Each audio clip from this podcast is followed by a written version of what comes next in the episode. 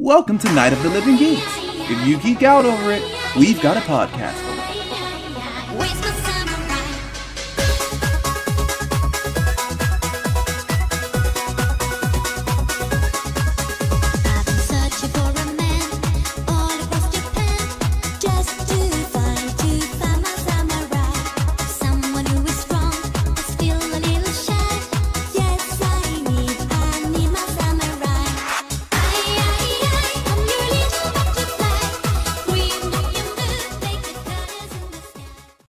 everyone, and welcome to episode five of Soundtracks on the Sticks. Hey, it's good to be here. It's good to have you all back to listen to us. Uh, my name is Chris Damasceno. I am your host.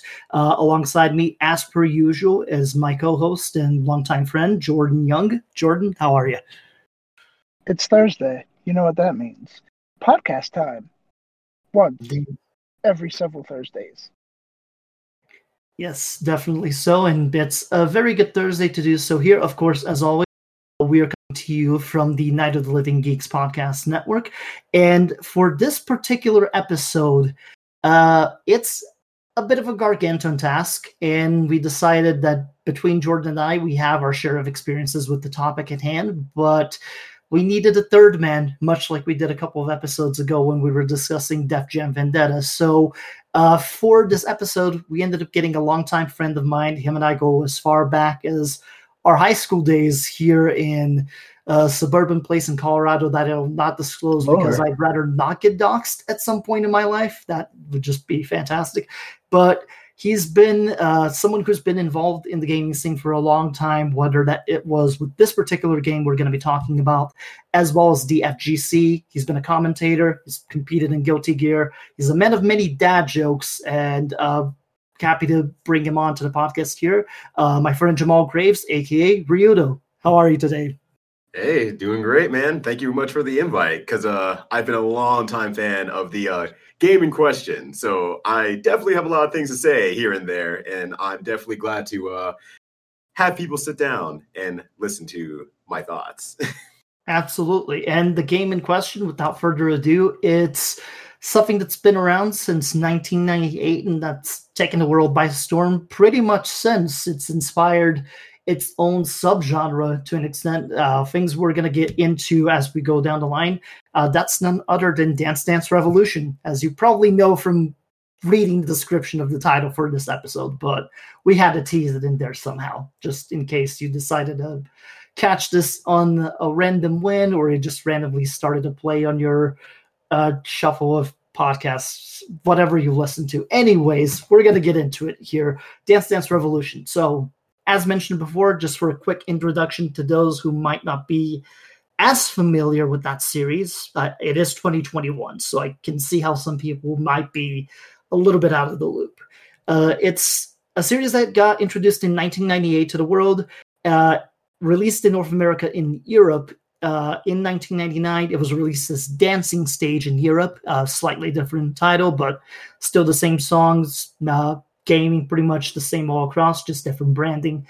The most interesting thing about it is that it was part of the Bemani series by uh, well-known, uh, well-known gaming developers, producers, what have you, in Konami. So to explain that a little bit further, at one point, instead of just being pachinko machine making fox, Konami actually made video games surprisingly good ones at that. Uh, and they kind of had a monopoly of sorts on the rhythm based games for a while there after having a really great hit in Beatmania, which they made the year before in 1997, to where their entire games and music division that they had at the time started pumping these out like crazy between Beatmania uh, Dance Dance Revolution, Guitar Freaks, uh, Drum Mania as well, and they ended up changing the whole name of that division from GMD Games and Music Division to Bemani in this case, based off of the Beatmania name.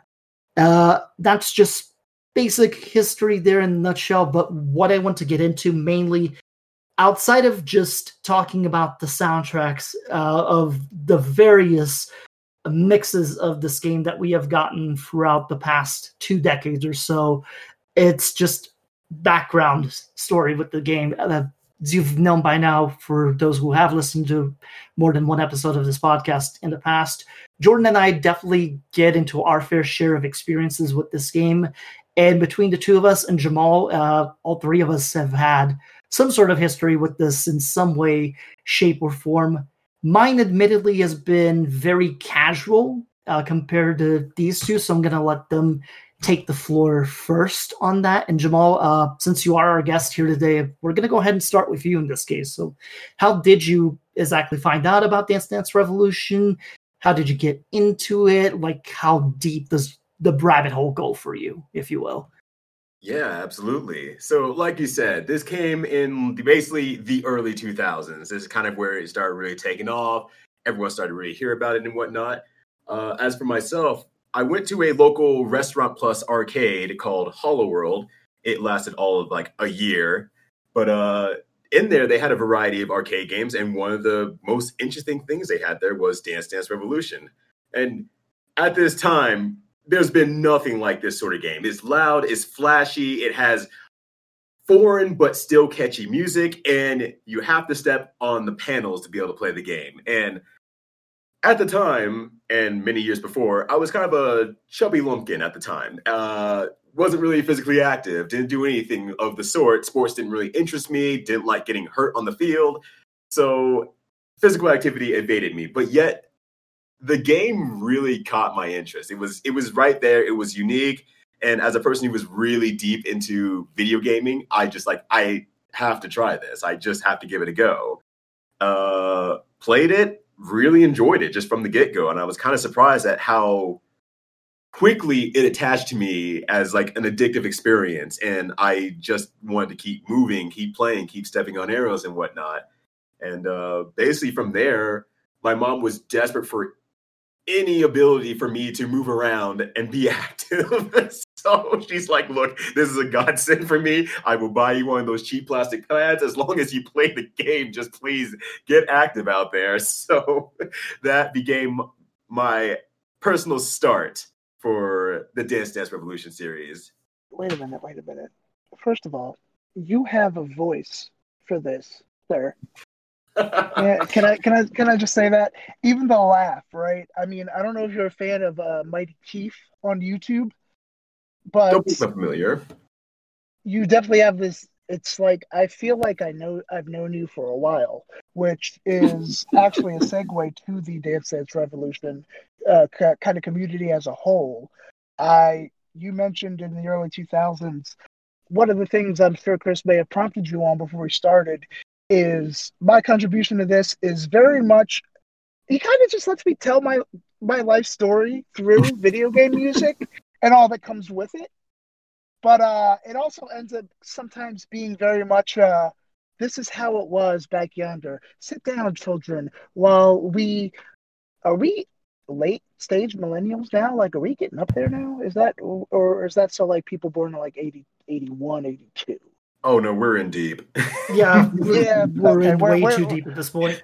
Once you cross the 3-0, brother. So the early 2000s actually very much, uh, like just said, it was an interesting time. I myself also uh, a lot of video games, too many video games, nothing but video games. Being an African American gentleman in the early 2000s, it was cute but it wasn't exactly kosher, not the games I was playing, to say the least. Not much community uh, there. Final Fantasy X, JRPGs. Listen, I listen. I listened to Fifty Cent. What a tremendous artist! But I don't want to talk about that. I mean, yeah, the album's great. Let's talk about these video games. And I'm a nerd.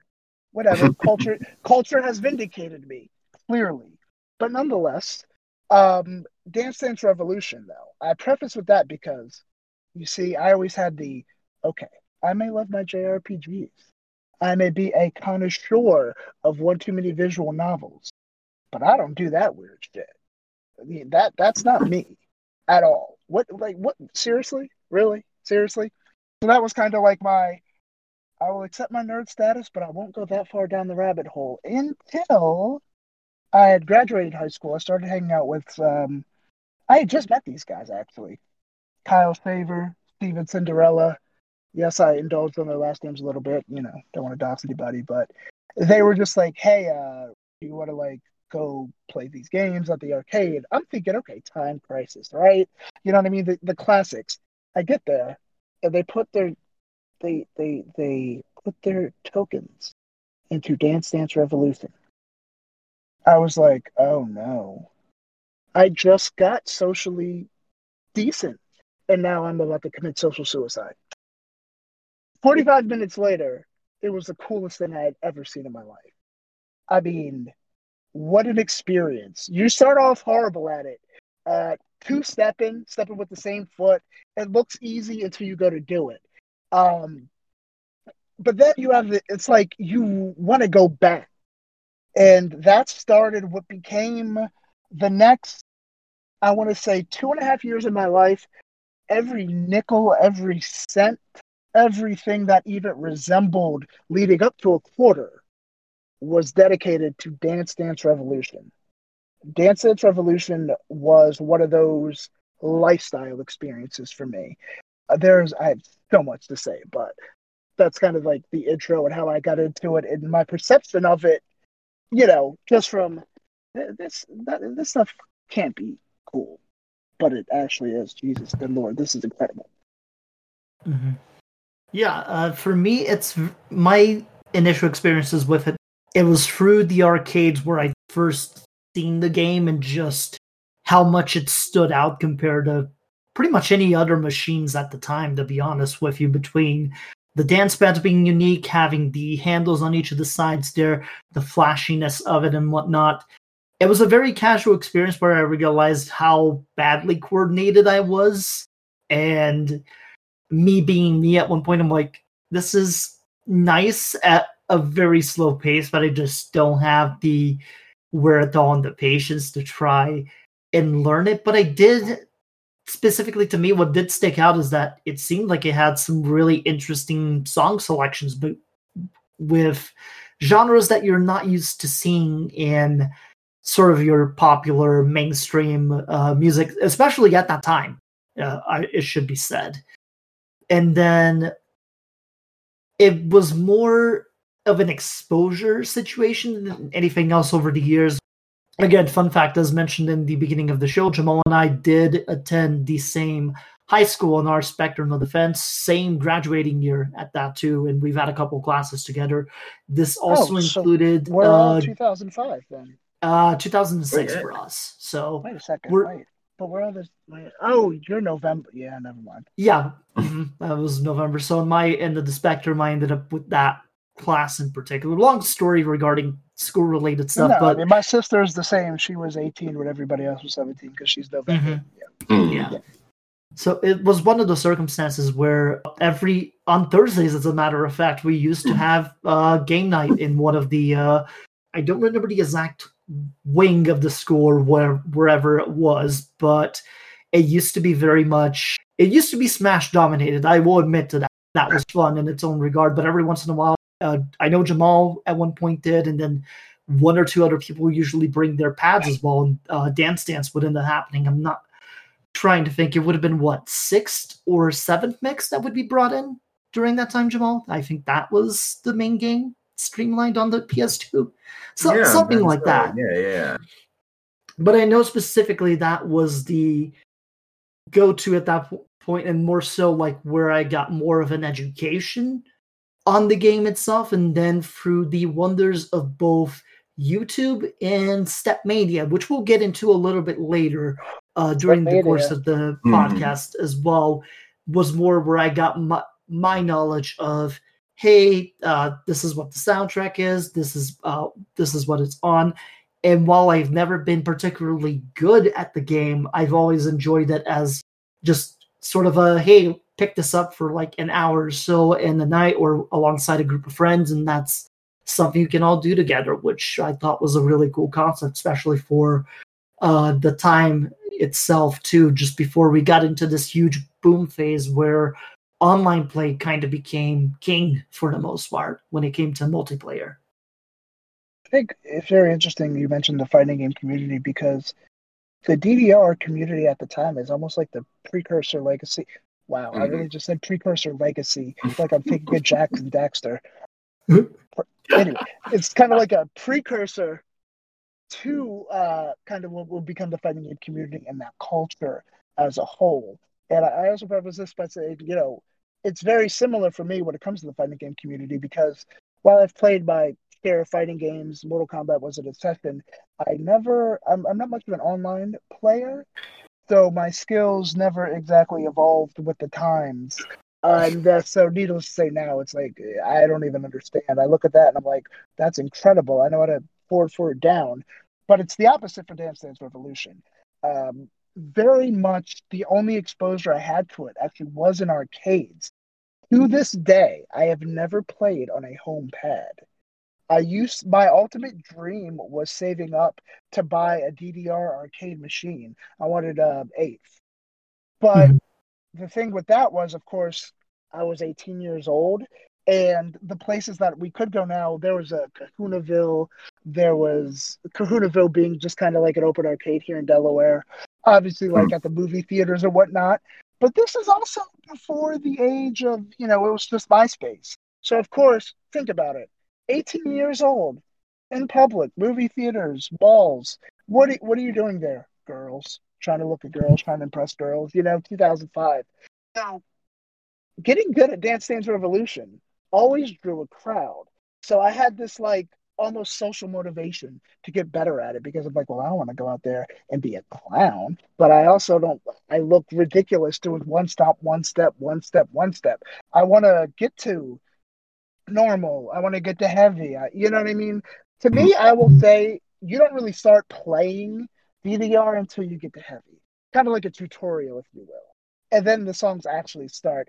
Uh, what's everybody's first? Paranoia KCET, right? Are we, are we at the part where we start naming, naming songs off? You know, Paranoia KCET was uh, like my first heavy song, and I just remember like doing that and actually stepping learning how to cross step, learning how to turn, breakdown. My favorite DDR song is Breakdown, always has been. That teaches, like, you can two step it, but that actually teaches you that if you don't use the same foot twice, you'll end up doing like circles and turning and whatnot. Crossovers, Can't Stop Falling in Love, um, Speed Mix. You want to talk about crossovers, you want to talk about jackhammers. And I'm using the technical terms here because I do believe uh, you yourself, Jamal, were deep into this and very good at it. Yeah, and it's actually kind of interesting that you bring up the, uh, the dichotomy between the fighting game community and the uh, DDR community because it's actually through my DDR community that I kind of ended up moving my way into the uh, fighting game community, and that's kind of where things started. Especially being ending up competitive on the DDR side of things, it kind of just transferred over to like, oh wait, I I've learned that I can learn, and I learned how I learn, and so I just started applying it to uh, fighting games, kind of as I was trying to hang out with the friends and everything like that, as they kind of dabbled in their fighting games and stuff like that. So really, it's kind of interesting that it just kind of flowed from one community to another. And yeah, like you said, I was fairly competitive back in the day and everything like that. Well, I can't honestly remember my first heavy song. I do remember the first time I did pass a 10, uh, Sakura and everybody's first dun, yeah. dun, dun, you know what's funny though? My first 10 and this is not i am not bsing you on this. And this is why i never got competitive. Uh, my friends who i mentioned steve and kyle and actually i was able to meet more of their it's actually you can do so much. Through that i met their friend alex. Alex Reader, if you're listening to this, I know we haven't spoken in a while. There's no way you'd be listening to this, but you, my friend, you, legitimately, took my life on a wild path because I would not be having this conversation because I would have never ended up at my first anime convention if it wasn't for this guy.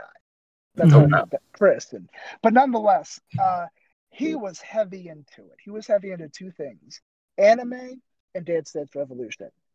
Have an agreement, right? Because I was like, well, I don't I don't exactly watch anime. I know what a Goku is, but I'm really into this thing called professional wrestling, and that's kind of like anime. And he was like, "Okay, I'll watch like a wrestling match if you watch an episode of this anime." And that's how we started hanging out. And he was like, "This is live action anime," and I was like, "These are all romance animes, but I like them. Slice of life." And then through that, I was like, "That song, that's that's a DDR song." He's like, yeah. He's like, yeah, that's how I discovered DDR through anime. And I was like, interesting. So now I had this motivation. So now I'm hanging out with this guy to kind of find my way to get in the DDR because it was so overwhelming at first. When I started playing, it was already 2005, and not playing at home, you're playing with, you know, limited money that we had at the time, pushing carts at the grocery store. Right? Mhm. So it's like, okay, I need to know what songs to play to get better. I can't just scroll and choose. There's so much. Holic is one of the ones that they always say to learn. Healing Vision, you know, Mhm. uh, Freckles is uh, supposedly everybody's first heavy song. Wasn't mine. I kid you not, though. My first ten that I ever cleared was Max 300. I can I believe that. I can absolutely believe me that. he was like, "You're not actually learning how to play. You're just learning how to go fast." And I was like, "What do you mean? This is like the best song? Uh, aren't I great? I got a D on Max 300, so I'm like doing good." He was like, "You're not learning how to play. You're just really fast and really in shape, so you can move, but you're you're not learning anything." And I was just like, "Whatever, man. I'm drawing crowds here, brother. This is it." So then he goes, "Okay." Exotic ethnic.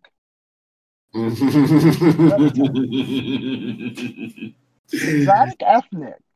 What a bop, by the way. Dum da dum dum da dum da dum. Exotic ethnic showed me that I have no idea what I was doing. Exotic ethnic set me right back down to not like beginner.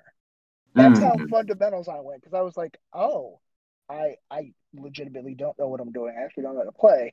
And then my friend Kyle was like, well, like you can install this thing called Stepmania and turn on like a ticker and learn the beats. That became quite the obsession, to say the least.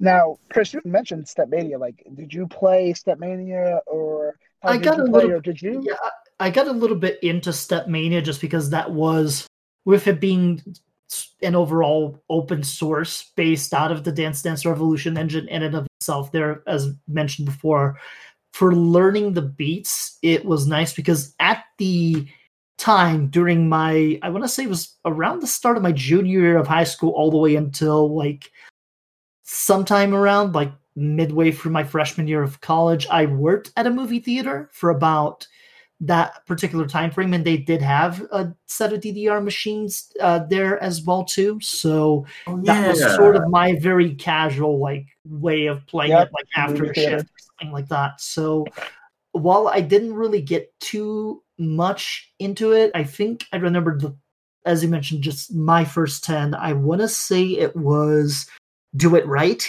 or share my love one of those two. I don't remember which one specifically but I know it was a very proud day for me in that regard, and then just after that, I'm like, well, uh, there, there's it's all going downhill from here at this point. Let's just Now, would you retiring on top. when you played Stepmania though? Did like I remember being fascinated that people were playing Stepmania with actual pads back in like Mhm. 2005 because Stepmania to me was the finger game. yeah, and- exactly. Mm. I actually mini now when I say mini a keyboard, I mean mini a keyboard passed away via me playing Stepmania. I used to it- it- those were the days of keyboards outright. Like we literally mean keyboards, not yeah, I, we're talking a P, you know PS2 connector, PS slash two connections and everything. So I, I, I was just like, my, I remember, like my mom would give me so much crap because I would just be, if you could hear me, you know, it's like three in the Yeah. morning. I'm just at the speed of light. Let me tell you, okay, with what, the way I was moving my fingers then, PG 13 children, if I had met the girls that I met later in my life, I would have, I digress. But nonetheless, Stepmania, though, was to me, it was a, a means to an end. I That is where I sat there and I would just study the songs, the patterns.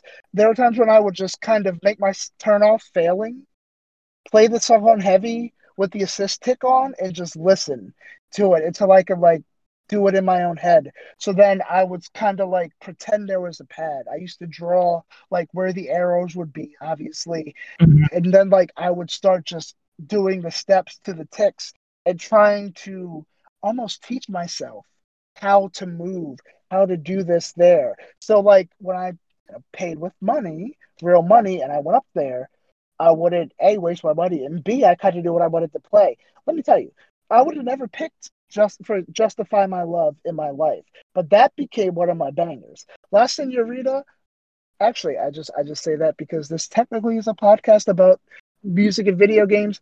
La, La Senorita's beat, you know, it's been so long. Beat map era, whatever you what's the technical term for it? Step map, Uh, step chart. step chart. Yeah, Yeah. it's awful, but the song is a like literally, I listen to that recreationally. It is straight up a thing.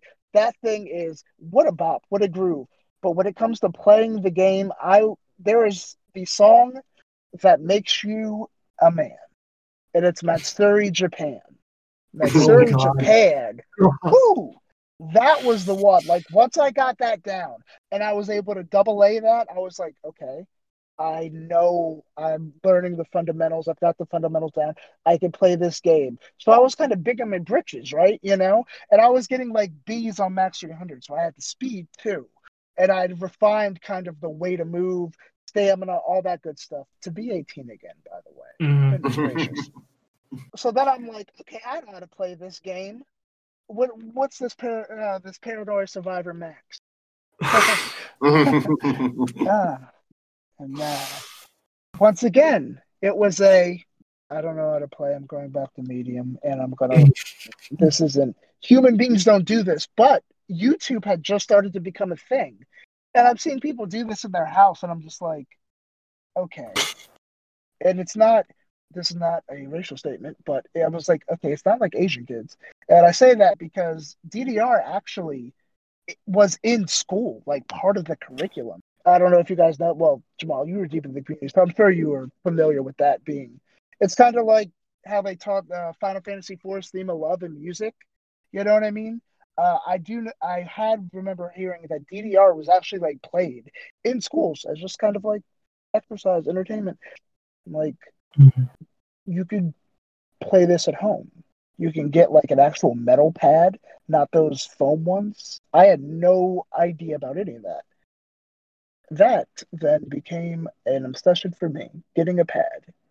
I never did, but we did. You guys have like at home pads, and you played prof- you played competitively. So like, Jamal, did you have the equipment in your house, or was it all just practice at the arcades and stuff?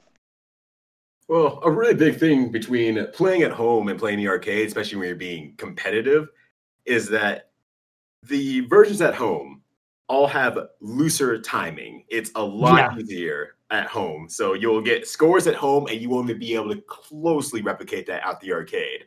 So while I did have equipment for home, it was basically just using Step Mania, using it for Step Mania instead, because you can mm. adjust the timing on there to be really tight and then you can actually replicate that arcade experience a lot better than anything a home console game would do. And since people remade step charts on Step Mania anyway, it actually didn't really matter all that much. So yeah, I did have a pad and everything like that, and my my group of friends that we were kind of a quote unquote team. Uh, we all just kind of got together, found Step Mania songs, played the stuff we struggled with in the official versions, and then we played a lot of harder step charts that uh, fans were making, and uh, that definitely leveled up our game way way fast. Yeah, And, and I even think kind of a oh, go ahead. Oh no, it's more so. I think I do recall that at one point because it was either like just a random weekend or it was like birthday weekend for you or something where you did have a group of people come over at some point and there were like at least four TVs going off at the same time. One with Guitar Freak somewhere in the background, the other three just being specifically like DDR heavy, and then just Mm-hmm. seeing people do shit like Max 300 on extra stages and stuff like that and killing it. So yeah, it was a it was a whole culture in uh I mean in various states of course, but at least I can always personally speak to uh at home in Colorado. It's just it was its own culture and we had our kind of different groups of teams and whatnot. Uh you know, from the south, from kind of mid Denver area, from then kind of the rest of Colorado and then Fort Collins. They all had their own quote unquote teams. We trained together, practiced together, and then we just Trained? all of our resources together. It was just it's rad. And like hilariously enough, Jordan, your story reminded me of another friend who, very similar to you, was just like, I want to pass the Legend of Max before the summer's over. And mind you, they had started playing at the beginning of summer break, and by the end of summer break, He just wanted to pass the Legend of Max, and he was successful. Like ridiculously, he was successful. But like he said, you're just going fast. Here's Freckles. Go play that. Dude failed it out, failed out, and we. Freckles. Wait a minute. Wait. Hmm? Did he? Did he? Is the Legend? Is the Legend of the only thing he tried to play? Because Freckles is like Freckles on heavy. Might as well be on. The, it's funny too. I it might as well be on beginner. I'm literally saying medium and normal because I kid you not, like turning 30, much less 33, has done a number on the memory. It, it's unbelievable. It's like it truly is. Your brain is really like a CPU, and it very much can fill up and you forget. What medium? Yeah, It's like yellow. What was yellow? The technical term for it in game? Was I mean, it normal? I, I would call it like light, medium, heavy. Light, medium, heavy. Right. So I think light, it's medium. Beginner, light, medium, heavy. Right. Yeah, yeah. I was wondering because I'm like, I know it, there's beginner is a thing. I know there's medium, but I'm like, what's uh, light is what it is. Like Freckles on Heavy is like a light song for like other stuff. So was he like was that the only thing he was trying to do? Because that's a that's a crazy story. Like I can't even fathom that. Did he not? I've never seen a man eat so many like whole loaves of bread to give himself energy to continue playing the game.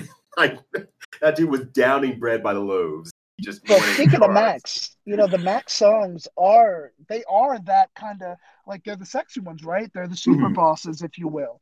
And the thing about them is it's well, Max 300 step chart.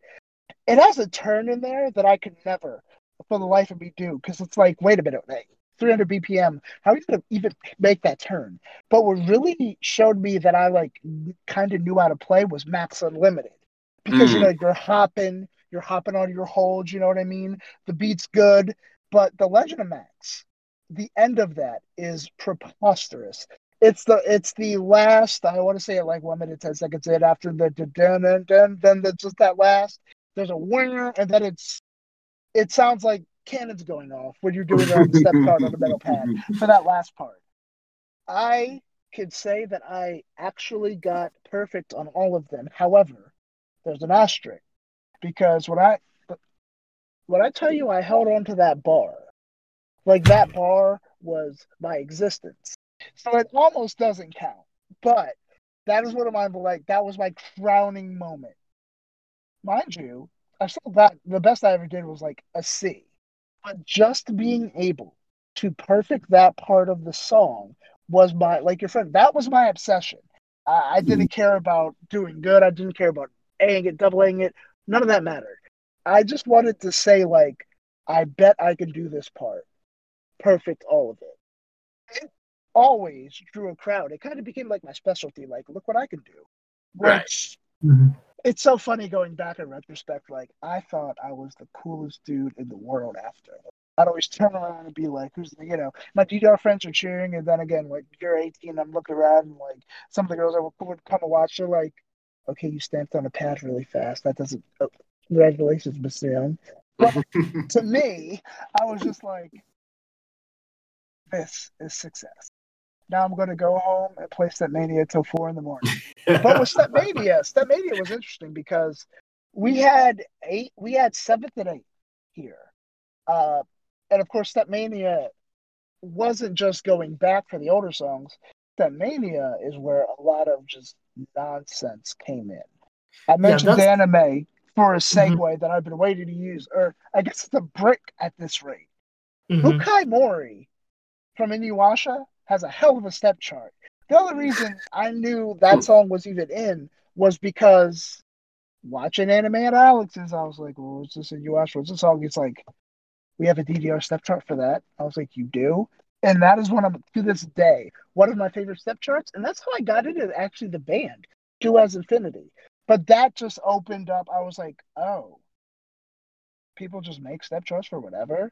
And the assist kick actually tracks it and that is a rabbit hole that consumed two, three years of my life every day, nonstop. I mean, like, yeah, that's definitely a thing because Stepmania having that ability to just add your own MP3s into it, just chart your own steps as you would. Interestingly enough, out of Inuyasha, Angelus, I believe, made it into an official game. I want to say it was Supernova 2 off the top of my head at some point. It did actually make it into the game itself, so that was interesting to say Wait, the that's least. an anime song? Yeah, that's from Inuyasha. Huh. It is. There's, there's a certain point of life where I just fell off of anime and like I just Yeah, don't no, know anything that's I, anymore. oh, yo, And- I too am not a man of anime. What's Yeah, it I'm- actually is I'm the It's- weeb here, basically, is the moral of the story. It is one of my now. It's funny though because Still let me love you, tell Chris. you, if you look at like my favorite video games, you'd just be like, oh well, like this guy, this guy, uh, he was clearly born in the '80s because there's a ton of platformers. Favorite game ever is Donkey Kong Country 2, and then it's all just weep stuff. Persona this, Final Fantasy that, every Tales game. This man's a JRPG fanatic. What do we? What anime do you watch? I'm like, I don't, I Uh, don't, uh, I don't watch that. Sh- Are you kidding me? 'Cause I- I- what? I play, these are the games I play. They just happen to fall into a certain Right. aesthetic, And if you will. Like, They are the I- anime, but if for- anything. yeah, and it's not a, like a knock on it, but as I always say, I am uh, I'm glad during the the explosion of uh, the Devil's website known as Tumblr, amongst other things, that my brain I neuroprotected myself from anime because running in the circles I ran in, the friends I had, woo, being like, and again, it, it all ties back to just being like, I love this stuff, but initially with DDR, I'm like, but I'm not like, I didn't take that jump. That's Yeah. kind of me with anime. However, anime has some of the greatest music in, in out of any entertainment medium, and without fail, Step Mania creators, those would be the best songs. I used to hmm. like just did a list of the most popular anime at the time, solely to listen to their themes, their intro and outros, and then Mhm. find the step charts for them. Like that Yeah. was a thing with me. The reason that I actually can like the reason I did so well in like kind of the an- anime convention cosplay world that I could keep up with like conversation and know what everything was is because of that. That's how I kept up with anime. I was True. like, oh, what's hot? I need the what's the intro and outro song? Listen to And- it. Where's the step chart? For Step Mania. and and the other thing too, because you guys were talking about Freckles just a while ago, and that being its own remix of the opening thing for uh, the first opening thing for Rurouni Kenshin as well Mhm. too. That being a thing, so there's definitely that tie-in altogether, and in general with Dance Dance as a whole, you definitely have your electronica influences there for the most part, but then you also have covers of famous songs at some point or another. Uh, Sandstorm's been done to death in a couple Yeah, I of mean, DDRs. Yeah. Um, Sandstorm was the most popular song amongst. I will. I guess I'll just say nerds as kind of a at the time a blanket term. Now, of Sure. course, like there's no Yeah. such thing, right? But at the time, yes, Sandstorm was our god. You play Sandstorm anywhere, and it gets the biggest reaction. Yeah. It was always the last song that, like, in our small DDR community here, that would be the last song we did. That would always get we. Uh, to be a Also, teenager again. I, I've been got trying the, to the normies yeah, popping, as we said. and, and, Sandstorm talk- pops the normies. and that's the Everyone, I said biggest thing because that's as good of a segue as any, Jordan. Because I'm gonna talk songs that have popped with the quote normies unquote, if you will. Uh, we have to we have to finally breach the subject. We have to talk about Butterfly. I'm sorry, I tried to avoid it for as long as I could, but no, I think you'd be absolutely you, you'd be absolutely fact- maimed if you wait, did wait, not wait, mention wait, wait, butterfly. wait, wait. I, Yeah. Not to derail the actual podcast here. Um, Mr. Jamal, have you ever held anybody for ransom? Uh, have you ever captured people? You have, perhaps, the most spot on evil laugh I have ever heard to the point I may believe that you are a supervillain. That Well, I uh, just I, I must ask. Well, uh, The air is might be different in fine, but if you're missing anyone from your house tonight, you know, don't worry about it. It's fine. By Yeah, all just means. don't sweat it. you, if you want to abduct, I mean, the only whoa, I do have a lot of things in the house, but no, seriously, that is like that's actually like a compliment. Though, like the laugh this man hit when you said butterfly, that is the forget any context conversation. The fact that the naming of that song evokes a super villain laugh can tell you that this song transcends DDR. You forget the car- before there was the Caramelldansen, there was butterfly. Do you Mhm. guys remember YTMND? Yes. Actually, yeah. Oh my Yeah, days. yeah, like before, like memes before they were memes. hmm Every other YTMND was. To be fair, YTMNDs were memes in their own right. They were very early form of them on top of Flash was like- animations, Newgrounds, and everything in between. Mhm. So but the song Butterfly, even if you have no idea what Dance Dance Revolution is, if you were, I call us the um, the first class of the internet, if you will, where like internet subculture really started forming, like people around people our age. The song Butterfly was like your first viral song. We all know it. We all have a bajillion memories associated with it. And yes, I made it a point to be able to double A that song out of respect. yeah, I, you have to. have to. Understandable. I mean, if you'd even want to, there'll always be someone in the crowd who's like, "Hey, play Butterfly," and it's like, yeah, oh, exactly. I- it- right? Yep. It's the song. It's It- like, let me ask you though. Speaking of that, did you have a, a go to? Like, what were your guys' set list, if you will? Because I was the kid playing DDR to being performing at a concert. You know what I mean? Because we always would go like one at a time. We never would Mhm. play like together. Because then you just have the whole like. Well, it's my song now. Well, it's my song now. So at least for me, it was always like at the arcade, one at a time. So what, Mhm. what, what was your three? Hmm. It's hard just because when you when you've played enough versions, there's some some of the songs from older versions that will be on say like a DDR Max, but then some that won't be. Or if you're going to like Supernova, it just really depends on the machine. Unfortunately, I did always seem to gravitate at least towards uh, Paranoia in some way or form, whichever remix of it might be on whatever version was in front of me. I think that was a default go to. Outside of that, though, I can't really think of any other two that specifically stuck out as things that I needed to do. But then again, that's also like the super casual nature in me of someone who would play very much on light mode, maybe medium at times at best. Uh, for the most part, it's just a lot of people watching in DDR arcades, which was another thing that you do at certain conventions or one another. Jordan and I have been to our fair Hmm. share of MAGFests where that's kind of its own subculture out there outright where if you have any sort of dance pad machines there, uh, they're going to be taken over for pretty much, I want to say like 90% of the convention for the most And part. It Wow. brought such a smile to my face because when I got roped into, and I legitimately say roped into, well, because I was roped into it via the. Uh, actually, Jamal, Mr. Jamal, I have a question.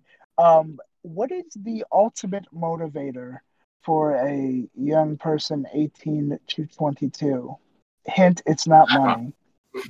uh, uh, attraction from the person of choice. Yes. This so for me, they, this ties in. I, Chris knows that I always like to tell a life story while I'm at it. Uh, DDR for me, actually playing it had slowed down uh, about when I got to be about 20. I actually got a full time job at 19, 401k and everything. Uh, good old Fortune 500 company, big corporate. Started in the mailroom, but I was like, well, okay, it's a foot in the door. So that was still 40 hours a week. At the time, the money was unbelievable. And for a little bit, I was like, I can, I can play DDR forever. I'm 19 years old, and they're giving me $450 a week, and all I have to do is sit here and open mail for this company. Really? I so I'd be like listening to DDR songs on my headphones, opening my mail, writing my stuff down, boom, boom, boom. But it just kind of became that like, okay, but instead of just doing that, oh wait, I can like, I'm gonna go buy a PS3 now. I'm gonna go do this. I can afford other stuff. So DDR for me, kind of like its importance fell by the wayside. Whereas when I was still pushing carts at the supermarket, every penny, every nickel, as I said, it was just Dance Dance Revolution. Because you know you're making like hundred bucks a week, whatever. Like when I went to my first anime convention, which at first I was like, I will never go to that nerd thing. I don't even watch anime. Oh, this girl I like goes. Okay, yeah, totally. My friends go to Otakon. Totally, I'm going with them this year. Yeah, I remember going there, and I was like in heaven, not because of these players, the culture. I went to the arcade and I saw like it felt like I had truly entered a dream because being in Delaware, you know, we're small as is. DDR is just that thing me and my friends do or whatnot. Seeing a thriving community, seeing like a hundred ish people crowded around a ton of machines blew my skull. I was like, this is the greatest thing I've ever seen. I was like, it, and that feeling to this day, I try to replicate it in so many different things. I don't know if I ever will. You know what I mean? Because you only get kind of that once. But that's how special DDR was. And I'm so glad that, like, my first experience with anime conventions was seeing a thriving DDR community in person. Like, I didn't even think that was real. I thought it would, I'd have to, like, go to Japan or something, you know? Yeah, yeah, and it's a really huge thing to find those kind of uh, groups and uh, sects out there, just to really say like, "Oh, hey, I see you're all playing. What's kind of your schedule? Where do you all hang out? What's the best machines?" You start kind of figuring out these things and why people will avoid certain areas and actually go to certain areas, or maybe they all collect at one people's houses and stuff like that. And like even to this day, I still I still play. I still play, not as seriously as I used to, but as you kind of mentioned, now that the money's actually there, it's just like, yeah, I don't actually mind spending the money on this as like a cardio piece of my workouts. Mm-hmm. And it's just like even to this day, I check into the Discord and you know, there's there's folks who are also who still play that have machines in their homes, they stream it out. They, you know, meet up at the arcades on these specific days and then play at this arcade on these specific days when there's certain deals. And there's still a really huge group community that's just moving around, just moving throughout the whole state, just playing wherever the heck they want and whatever fits them the best. And it's just like that is still amazing to me. Like I've been a part of the community and I've been part of building the community here. And still yet to this day, they're going strong, albeit smaller than ever, but they're still going insanely strong. And it's just it definitely makes my heart beat a few times just watching it go because I'm just really like a level of proudness of it. I'm just like I just like seeing communities go together and really camp out under one tent of something that they're extraordinarily passionate about because passion is amazing when you're doing anything and the fact that you're just driven to do that is just 10 out of 10 content. It's what fuels you mentioned that. Uh, one of my one of the things i'm most proud of? And it almost sounds egotistical when i say it but chris will validate and explain. One of the things i'm most proud of is just being a great connector. Like I've so many of the people that I know know each other through, even though it's branched on, even from me, the mutual contact being me. And I always have said, like, it's because you have to kind of diversify what you're into. Mm-hmm. But when you really, really connect with people, when you start building, you realize you are building a community that's out, maybe outgrowing you and whatnot, like you know how it is like mm-hmm. you introduce so and so to so and so maybe they end up becoming better friends than all that is life but when they have that mutual passion uh, for things like well look at us here video games right? Ddr yeah. or like video game music in general. Like it creates so much. It is the greatest part of the modern era. It is the greatest part of the internet as a whole. Because that's why I kind of explained like I thought I would have to go to Japan because I just figured like you there's probably like just a bunch of kids that play DDR and like various arcades throughout America. Never did I mm-hmm. think that the subculture for it was so deep. Even when I looked for it, you know, it wasn't there. There wasn't discords and Reddits and whatnot during, you know, there was, but come on well, red, yeah, it, it's one on, of the right. It's what yeah. Dive into a community now, and it's deep, right? At be, at best, I, what we knew in the early 2000s, uh, probably things like GameFAQs and yeah. whichever uh, servers hosted message boards Whatever, at the time. Yeah, forums nothing, or whatnot. yeah, forums, but nothing overly connected per se. And I mean, between uh, yeah. Sorry, go ahead. No, I'm just and, like wait- very no, interesting. and waiting through the shit posting too, right? Mhm. Like most of it was just shit posting anyway. Like you go and especially niche like video game stuff. I was like, oh, a DDR board, and it's just flame wars and trolling. You know how the early days of the internet were before, you know.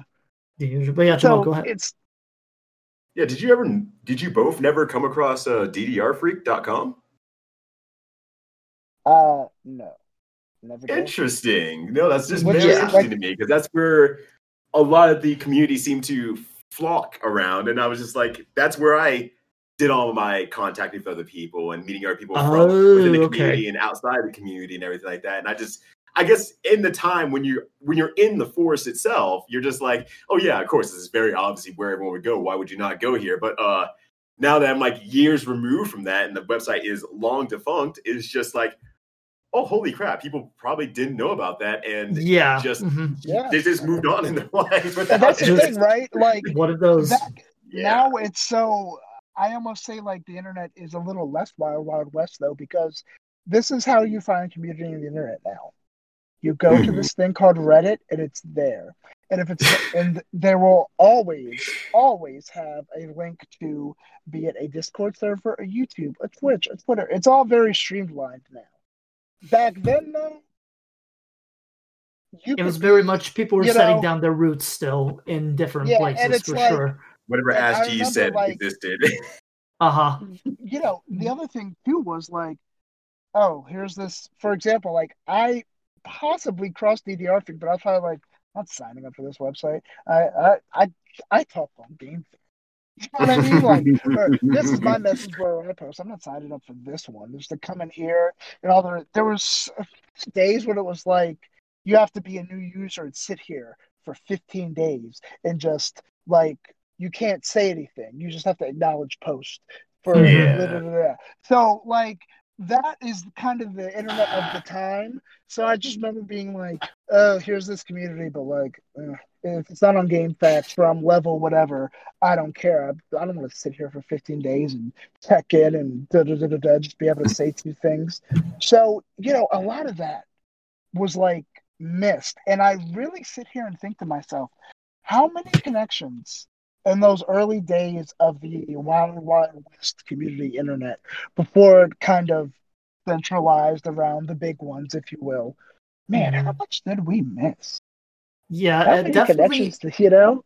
definitely a lot because I'll say this even in more of, a, of an in-person kind of circumstance between because as I mentioned, Jamal and I went to the same uh, really I think middle school and high school throughout my time Mhm. since moving to the United States to begin with. But I know like between us, we didn't really get close until second semester of senior year at that point. And that was mainly just because game club was a thing going on every Thursday and getting to know people better that way because otherwise just like sort of a school was its own wild world world in and of itself and when you didn't 100% knew what people were into it's kind of hard to identify that sort of And thing it- and make those connections much quicker compared to like on this day and age where there's definitely more of a thriving online presence for this sort of stuff beforehand and- that you can mm-hmm. transition For into su- offline and what have you so.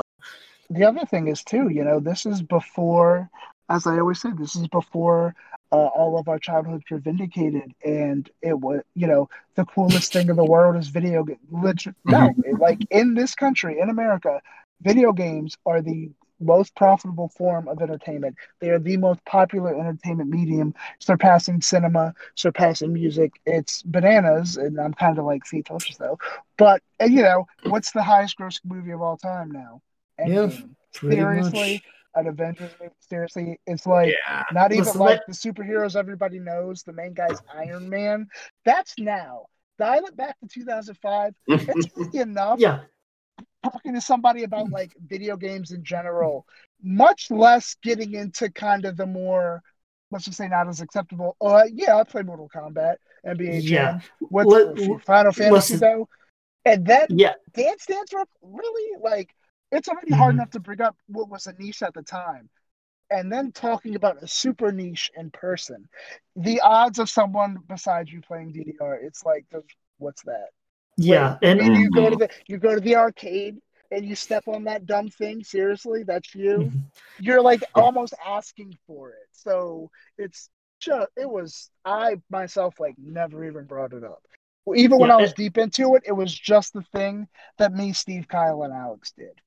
True, yeah, and it's also uh, just to go back to your point there, as you mentioned about those particular interests not being within the norm. I remember at one point in 2006 in our English class, Jamal and I had where we described uh, sort of why Squall Leonhart was a good character to begin with, and watching an entire room of like what 15 to 17 kids outside of the two of us like listen and have no idea we what he was talking about and me being the only one that actually sort of like yeah Squall's pretty cool uh, in his own right there and just Unbelievable. compared to now where you could make something like that as a reference and you'd get more eyes in the room that not only would get it but also be willing to discuss maybe why Zidane was better or Cloud or what have you. Yeah, you Right. now never that's know.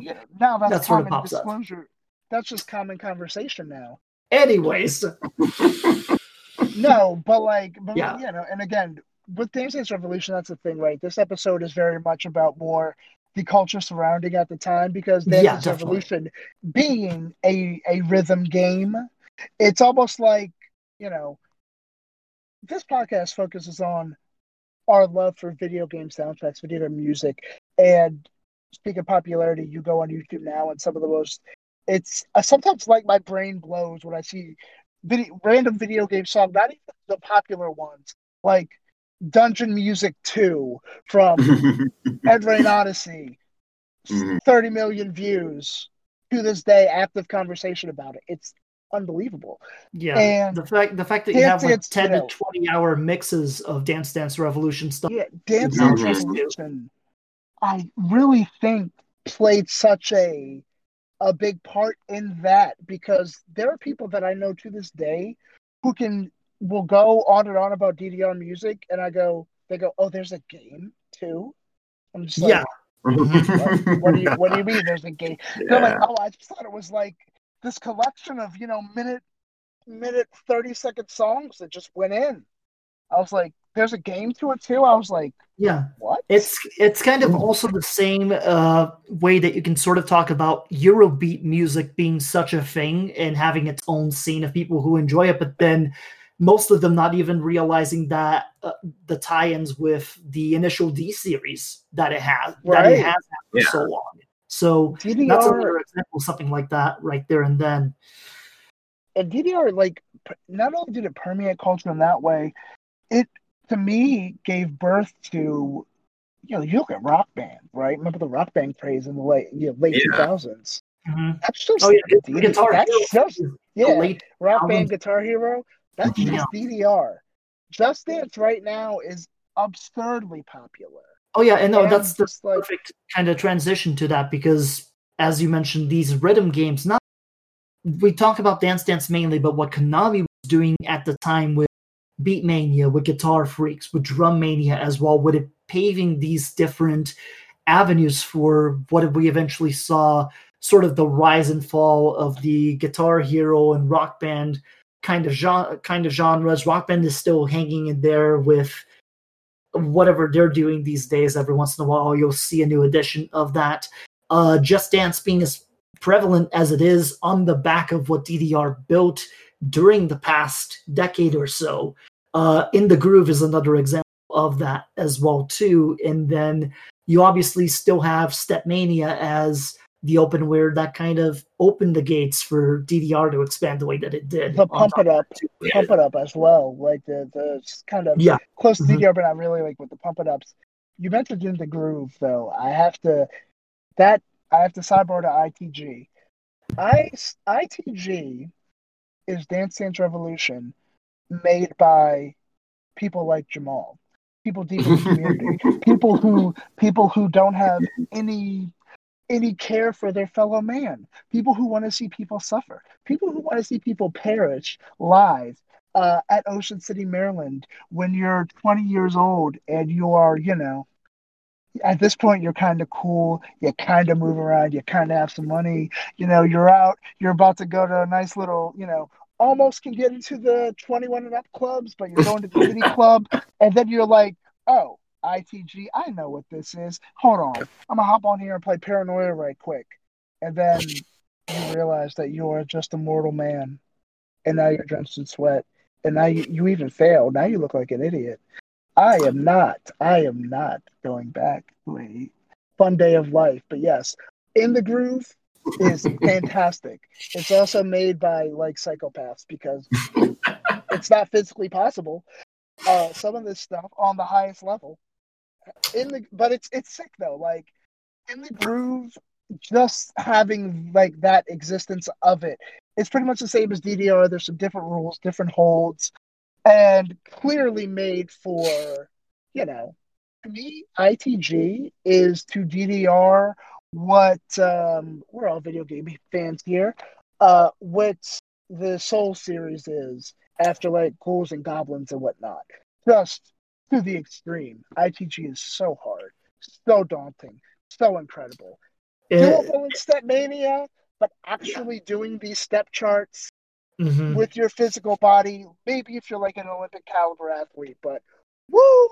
and, and, and the very Yeah. fact that it initially survived the whole lawsuit until Konami decided acquire you ourselves at this point and you can be part of the family. Sure, it was. It's like the adopted ch- uh, dif- trouble child at this point that just keeps making life difficult on everybody. It's like it's Right. like you get you get good at DDR and you develop kind of the skill set and you are able to speak of like the actual techniques and actually performing doing the step charts as designed by the creators or whatnot. Listen, you know, if we want to induce PTSD on everybody that has played, bring a Panda. That pretty much will do it. So, when it comes to Pandemonium and In the Groove in general, at this point, I really started to see the not just DDR, but dance the dance genre in general sort of start to poke culture because I'd be out and this is a shoot story. For those that don't watch professional wrestling, this means this actually happened, and I'm not exaggerating. I would be at Ocean City, Maryland, big beach, big arcades, in the groove machines, lines and lines of people just watching what appears to be people stomping very hard on pads. However, it's like I can't even put it in words. You know what I mean? It's one of those things where like this just the general connection of seeing something that is clearly very skilled but doesn't make much sense almost dare i say it looks like someone's having like a seizure at some points playing pandemonium the itg songs because what in the world who made those songs nonetheless you see that and i just sit and watch and be like wow like this type of thing something that seems so awkward. Kind of like acting. Something that seems so awkward at, at- when you walk up on it can bring such a crowd. Next thing you know just dance they're launching events in malls. They're launching events in like actual communities. I mean the boys and girls club is one thing but this is a true delaware story. When i tell you people were doing just dance at the t-mobile store i am not joking so if that doesn't really show the the door the avenue dance dance revolution kind of opened I, I don't know what will we live in an age now where it's not uncommon to see a bunch of people uh, like combust and start dancing around. It's called TikTok. It's called uh, Instagram stories, whatever social media platform of that. But if you really sit here and think about it, a lot of the nonsense, a lot of just the stop drop dance started in arcades with people stamping on DDR pads, drawing crowds, drawing interest. Go figure. And even to this day, it's still something we see every so often. I mean, the three of us have frequented our fair share of conventions at many points in our respective lives, and we've seen this in different places and times, whether that's been Jamal and I here in Colorado, or when I've gone out east for MAGFest every year, where we know a crew of guys that just stomp on those pads pretty much all weekend long, and drink all night in the process of it and just like have apparently the best time doing so. So it's like which is very impressive, by the way, if they Yeah. keep up with the step Yeah. patterns and drinking. But yeah, just something else to say the least. But it's definitely a game that's had its impressions on early 2000s culture for sure, and just uh, as you mentioned, it translated into things like uh, Just Dance uh, and other stuff that's come more into the home console, especially in the you know Nintendo Wii's and Switches of the world now, since Nintendo tends to do a lot of the sort of like very encouraging multiplayer play with a bunch of people in your house type of party games. which is DDR's uh, Konami in general, but DDR specifically is kind of their staple. As we discussed earlier, they even they even have it in schools, schools. And I actually wanted to ask Jamal uh, a question. Since you really, really, really came up with that culture, uh, are you a man of the TikTok dances? Are you a man of the apps? may, I, may I throw that out there? Uh, I'm an old man first before I'm a man of culture, and uh, that has has never caught up to me, or rather, I've never caught up to it. And I don't even have a TikTok account, let alone even an Instagram account. I am far behind the social media curve. But isn't it interesting though to see people just like doing what appears sometimes it's obviously sometimes it's cool stuff, but a lot of it I'm just like, oh, step patterns. Wow, they're just playing Invisible Dance Dance Revolution in public, A- and As, it's a thing. and as someone just to interject, as someone who has worked on the uh, sphere of having to do things related to recruitment and the like of TikTokers and such, it seems like it's mostly arms and stuff. So it, it feels more like it's specifically catered to a Just Dance sort of influence rather than DDR, where it's more so like upper body movements rather than lower body, which. Okay, it Which make, is- uh, for the No, phone what I format mean. I, get. For It's the all- phone format I get, but it's it, it is all connected in some way. Mhm. And then you think about it though, there is one of the games in which it is upper body stuff too. Yeah, of course. That actually, be, which is funny. That game, uh, I do not recall the name of it. I assume Uh, Beat Saber. Jamal, Beat Saber? There Oh, is. yeah, yeah. Mhm. You look at that, and it's kind of like, well, look at that. And even then, of course, this is not actual dancing, but upper body movements, StepMania. We are all, uh, to this day, sometimes my fingers still get the itch to just kind of. And yes, this this sound is intended. Nightmares, nightmares, my friend. But nonetheless, I, I really just seeing the way culture is now, seeing that like stop, drop, and dance is a thing once again. And no matter how ridiculous it looks, it may bring in kind of like a crowd, create a community. For the love of goodness, we're talking about TikTok, but it just makes me realize you have no idea the power of community and the power of look. If you, and I mean this, what I was alluding to earlier, people that play DDR and Jamal, you will know this uh, better than I, but isn't it interesting how when you're playing DDR on like light or beginner in public, especially at like a, a location like a beach or whatnot, or uh, an arcade, remember those, movie theater, it doesn't really do anything. However, once you get the heavy, when it becomes almost strange to follow, that's when the onlookers will be fascinated. I, it's kind of one of those high skilled perform like anything high skilled will draw a crowd. It's like we as people are just interested in even if we cannot translate it, seeing something that is skillful, and we will then respect it, which is look looks around. I mean, I've watched chess tournaments. Yes, me. I've watched chess tournaments. High skill. I don't understand it, but it draws. And Dance Dance Revolution, especially for video games, was the first one to really knock that door down and be like, due to this platform, this could be a thing. Not many other games are able to do that just because of the nature of video games, like looking at a screen, right? DDR, though, you can compare it to that stuff.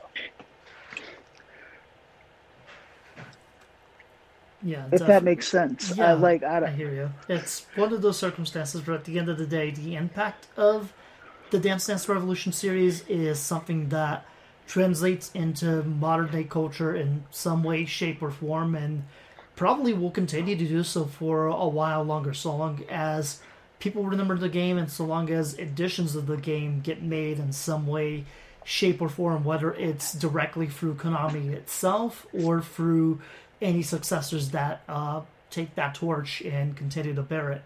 But we've been here in this for about an hour or so at this point, with a few edits here and there due to uh, recording issues, if you will. I'll just leave it. I'll just leave it at that. But I think this is as good of a time and place to call it as any. So let's just get to good old fashioned plugging accordingly, which is something that at least two of us here can do pretty well. Uh, so I'll start with you, Jamal, because you definitely have a lot of stuff that you do on on your plate, and uh, feel free to shout it out. So yeah, as I kind of mentioned earlier on in the uh, podcast, that I do a lot of the fighting game community stuff.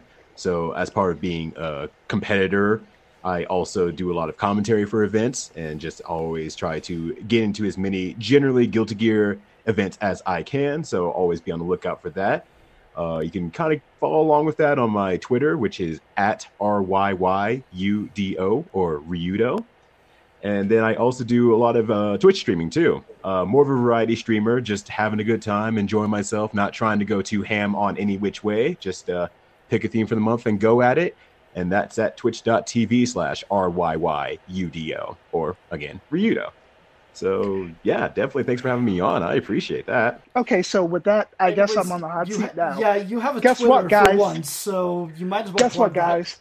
I used to be very active on Twitter, and then I don't know how it happened. Um, at about the same time, myself and the Bird app started to have an issue. Uh, Jack was like, "Your account is boom gone," and then I was like, "Okay." However, one day I was like, "JC, but JC Young 24 at JC Young 24," and it popped up as available, and I was like, "Oh, Jack gave me my name back. Cool. And thus, I remade a Twitter account. Not very active on it, however, I intend to be for this. This is live, actually. This when, whenever this hits ears, this is a, a live for me. This was not planned. However, um, I am all about branding, posting, retweeting. I'm actually pretty good at the social media game, believe it or not. I'll give it another go out of respect for this podcast and Mr. Chris Damasceno. That is Well, a segue, my friend. Here's the part we are. like, There we are indeed. So for me specifically, you can follow my personal Twitter at Brazilian Fury. That's Brazilian with an S instead of a Z. Uh, you can also fo- follow the podcast's Twitter account. That's at Sounds on Sticks. And you can pretty much find this podcast uh, and many other fine podcasts, if you will, right on over at Night of the Living Geeks. That's at notlg.com. Uh, you can also do things like, you know, go support us on Patreon. That's patreon.com slash notlg. You can also head over to notlg.spreadshirt.com to preview all of our wares, such as the We Get It, You Have a Podcast t-shirt, amongst along any and many other fine selections from various shows under the uh, Night of the Living Geeks umbrella. So, uh, with that said, I've really got nothing else at this point. We've riffed about Dance Dance Revolution for an hour. I think we're pretty much spent on our end of the spectrum. So, you know what's funny? yeah, It's we talked this hour so much about Dance Dance Revolution.